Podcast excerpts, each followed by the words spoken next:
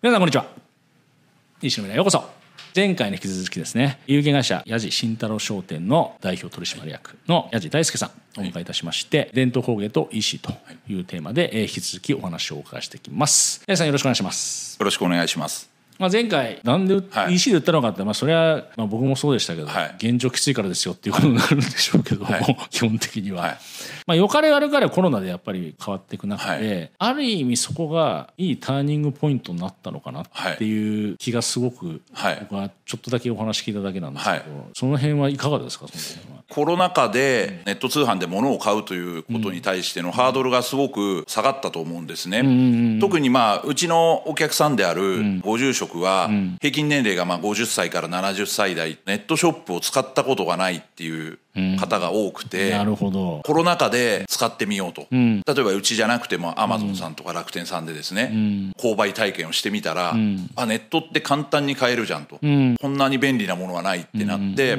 じゃあ外場もネットで売ってるんであれば買ってみようかなと。EC で買うことに関してはだいぶそのハードル下がってきてだからといって、はい。今までのはい。百何十年とか、はい。お付き合いあるところを、はい。じゃあいきなり EC 便利だからじゃあ EC で買おうかっていう、はい。そこまでスイッチングコスト低くないと思うんですよ、はい。基本的に、はい。便利そうじゃないとはい。林さんのところ良さそうじゃないって思って買う多分理由があったと思うんですよね、きっとはいおそらく、はい。既存取引先をちょっと言葉悪く言えば袖に振ってるってことですから、逆に言えば、ねそれが多分結構大きな理由なんじゃないかとそれ何だったんですかね、それは。まず、まあ私自身がこの業界のことを全然知らないで入ってるっていうのがあっはいはいてはい。もともと妻の実家で入って最初何やってるって言った時に外場を作ってるって言われた時に外場って何っていうところから知らなかったのでその言葉のキーワードを。僕も前半で言いましたけど多分お若い方は知らないですよね多分。知らなくてそこから入ってるのでもちろん業界の常識とかっていうのがなくて業界の常識としてはいかにロットを多く売るか。例えば1回で500本1,000本っていう。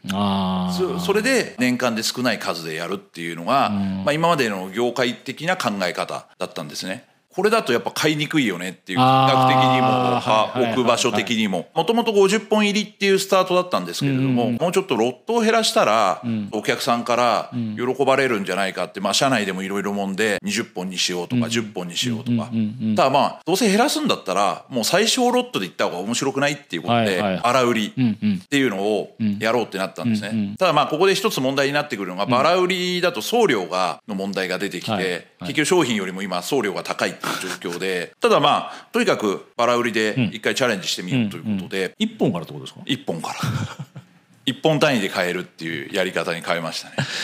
今までははい。1000本単位、まあ100、本まあ大体50本が一束になってて、はい。それでもまあ少なかったんですね、50本で売るっていうのは。ああのあれですよ。あのおもしお寺に直接売るとかあの昔あの行くっていうと。む昔の小小習慣としてええ。お寺さんに大お売りするって言って大体もう500本1000本ですね。1回で行く量がうちも自社便で行くところをまあはいはいはいはい500本はい1000本っていう単位で持ってきますね。それで考えたら50本でも全然少ないですけどね。そうですね。うんそれをさらに。そうですね。送料問題は結局どうしたんですか結局。結局やってみて全く問題なくてですね。一本で買う人はいないって感じですか？あ逆に。一本で買う人が多いんですね。その送料がかかっても無駄にならないので。いただいてるんですねちゃんと、はい。ああだからそこがまあ最終消費者ではないので、まあ、B2B ではいはい檀家さんに売るっていうのも考えると、まあ、コスト的にも吸収できると、あとはまあお試しで、まあ、いろんな種類を買っていただくとか、バラで、そういうことができるので、最初はみんな怖いから、特に初めてのお客様とか、バラ売りで何本か買うんですよ、セットで。気に入ったってなるとじゃあ次はもう一気に量が増えたりとかっていう買い方が。サンプル代わりですね。うちサンプルがやってないのでサンプル代わりにバラを買うっていう形ですね。それで最終的に、はい。まあ、ずっと選ぶものを決めていくみたいな感じそうですね。はい。送料がっていうお話だったんで、いやほら今込み込みにしちゃうのが多いじゃないですか、うん。はい。僕どっちかっていうと長い目で見たらあんまり賛成じゃなくて、多分大きいものは送料無料。そうでまあ、はい。こちら負担、ね。こちら負担ということで、はい。多分あの無料にしてはい。お売りしてると思うんですけど、少ないロットでそれやっちゃダメだよなと思ったんですけど、そこはちゃんといただいてるわけですね。そうですね。あそれはもうあの適正にいただいてますいやいや、もはい。うそれいやじゃないとねお互い大変だし配送業者さんも大変ですもんねそうですね。逆に言えば、はい。普通の人が聞いたら、ん。あそうなんだ、うん、じゃあ一本別にそれバラバラにして在庫管理してやればいいんでしょとかって言うかもしれないですけど、今までの召集感もあるし、まあ逆に言うとそれやるのって最初社内が多分結構「えそんな細かいのやるんですか?」みたいな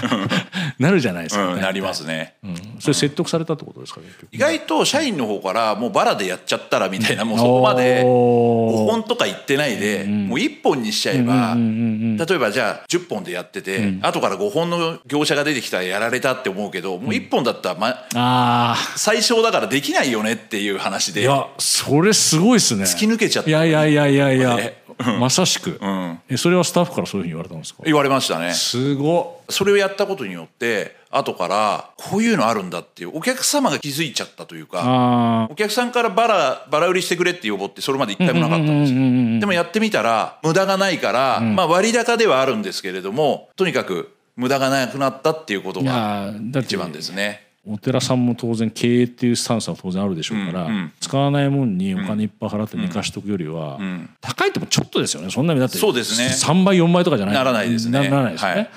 それは少なく買って、お金が出ていかないんだったらそっちの方が絶対ですもんね、うん、どう考えたって。で、はい、もう一個いいのは、はい、発注頻度増えると思うんですよね。だって500本だったら1年に1回です、はい、済みます ?2 年、2年あ、まあ1年に1回とか、大きいお寺でまあ1年に2回あです、ね、そういうレベルです、ね、大きいお寺で1年に2回。ですよね。はい、それが、例えば10本単位とかだと、はい、まあまあ、まあ1本でもいいんですけど、少なくとも1か月に1、2回ぐらいは買うかなっていう感じじゃないですか、すね、多分、はい、あの本当に必要であれば。はい。買う回数が増えたら忘れ,、忘れられなくなるっていうのが多分結構大きいかなと思ってて、はい、それやってると仲良くなれるんですよね。はい、そうですね。いい種類とか何もなければそのまま注文を受けてそのまま出荷できるっていうのがまあ一番、まあ、まあ自動販売機みたいな感じでいくといいところかもしれないけど、どっかで質問を受けたりとか、どっかで電話で話したりとかすると、はいやっぱそこで変わってきますもんねやっぱり。関係性が。そうですね、うん、そこはまあうちも一番重要視してて、うん、まあ、直接のコミュニケーションとか、うん、電話のコミュニケーションっていうのはすごく大切に思ってまして、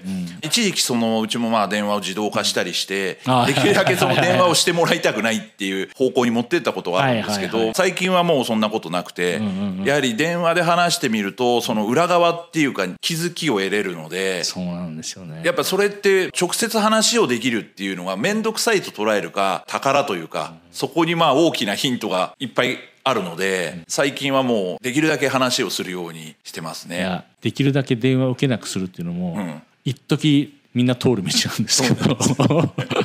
でも結果的にやっぱり話したがその本当にお客様が何を悩んでるのかとか、こんなのがあったらいいのにとかっていうのを結構仲良くなってくるとお話をしてくれたりするのこれが僕たちじゃ考えつかないようなことえそんなのが欲しかったんですか？みたいな。結構僕は結構そこからインスピレーションを受けることがすごく多くて、基本 EC メインでいいんですけど、なんかやっぱりそのリアル接点っていうか、自動化でもうこっち側が楽に楽にっていう感じでいくと、最初はいいかもしれないけど、まあいわゆる効率化してるわけですから最初はいいかもしれないけど、どっかで多分行き詰まっていく感じになっちゃうのかなと思えば、まあ電話もちゃんと、取られてやってらっしゃるっていうのは売れるよなっていうふうに思いましたね。いやまずやっぱ本当だからその業界で常識崩してロットを減らしたっていう、うん、ちなみにご自身でその軽トラで回られた時、はい、まあ、全部断られたわけじゃないですか、はい、どれぐらいのお寺さんとまあバクッとお付き合いしてる今大体5500件ぐらいですね前後。既存お取引先よりも、ヤジさんの方がやっぱ便利だよねってなったから、うん、結局スイッチングしてきたってことですねこれ。結局は。そうですね。うん。だやっぱり業界の常識崩してお客様を役に立つっていうこと、だから結局お客様目線で、いやいらないよなこんなっていうところから入って、それをロット下げてってっていうのをやって、結局今があるわけなんで、はい、これはまさに消費者目線の何もでもないなと、はい。うん、いうのはすごく感じました、お寺さんのお付き合いはそれだけ何千社、何千社って言っていいのか分かんないですけど、あるわけなんで、はい、コンテンツから入ってきてる人がすごく多い。多いですね。結果的には多分そうですよね、はい、おそらくは、まあ、もしくは口コミってい。うのはもちろんあるんでしょうけど、はい、ある面白い動きもちょっと試験的にぼちぼちされてるなんていう、そうですね、うん、コロナ禍の話につながるんですけれどもちょうどコロナ禍でお客さんからまあ問い合わせがあって、うん、商品とか買い物の問い合わせじゃなくて、うん、ヤジさんのところって他のお寺といろいろ付き合えるよねっていう中で、オンラインで、法要をやろうと思ってるんだけど、ノウハウもないし、果たしてこういうのはやっていいのかもわからないし、他のお寺ってどうなのっていう話をしてて、たまたまうちが懇意にしてるお寺さんでオンラインをやるっていうんでインスタとか上げてるところがあったので、オンライン法要は全然やってるとこありますよって話をして、すごくそれで喜ばれたんですね。それからまあちょこちょこそのお客さんからは、ことあるごとにまあ他どう他どうっていうところであって、まあある時まあお客さんに宗派で横のつながりとかってあんまりないんですか？って言ったら、意外とやっぱりそういうのプライドとかでなかなか聞けないんだよねって知ってる人には。私たちみたいな一般企業と同じでお寺もまあ大変な状況になったわけで、ただそれを相談する相手がいないってなった時に、うちがまあハブというか間に立ってお客様同士をマッチングするつなぐっていう試みをやったらもしかしたらこれはニーズがあるかなと思って、まあフェイスブックでグループを作って、オンラインサロンみたいな形ですね、活性化実際してるかっていうとなかなかしてないんですけれども、そこでお寺さん同士がコミュニケーションを取ってもらう宗派を超えてですね、そういう場が今までなかったので、提供できれば面白いんじゃないかと思って、まあ、2年ぐらい前からですね、フェイスブックグループでオンラインサロンみたいなことを始めています。いやでもオンライン法要ですよね、そういうことに感度ある人がこう集まっとりあえず今集まってきて、はい、特にご年配の方々じゃないですか、うん、そんな最初から質問がバンバン活発に飛び上がるっていうのは、はい、まあ普通なかなかないので、はい、やっぱりそれはそのグループに入ったことに心理的安全性をやっぱ上げていくっていうこともやっぱり必要になってくるから、うん、リアルで一回ちょっと集まる人集まってみましょうよなんてそうです、ね、できちゃったらちょっとこれはまあオフ会じゃない。オフ会じゃないです面白いかもしれないですね、だから結局やっぱり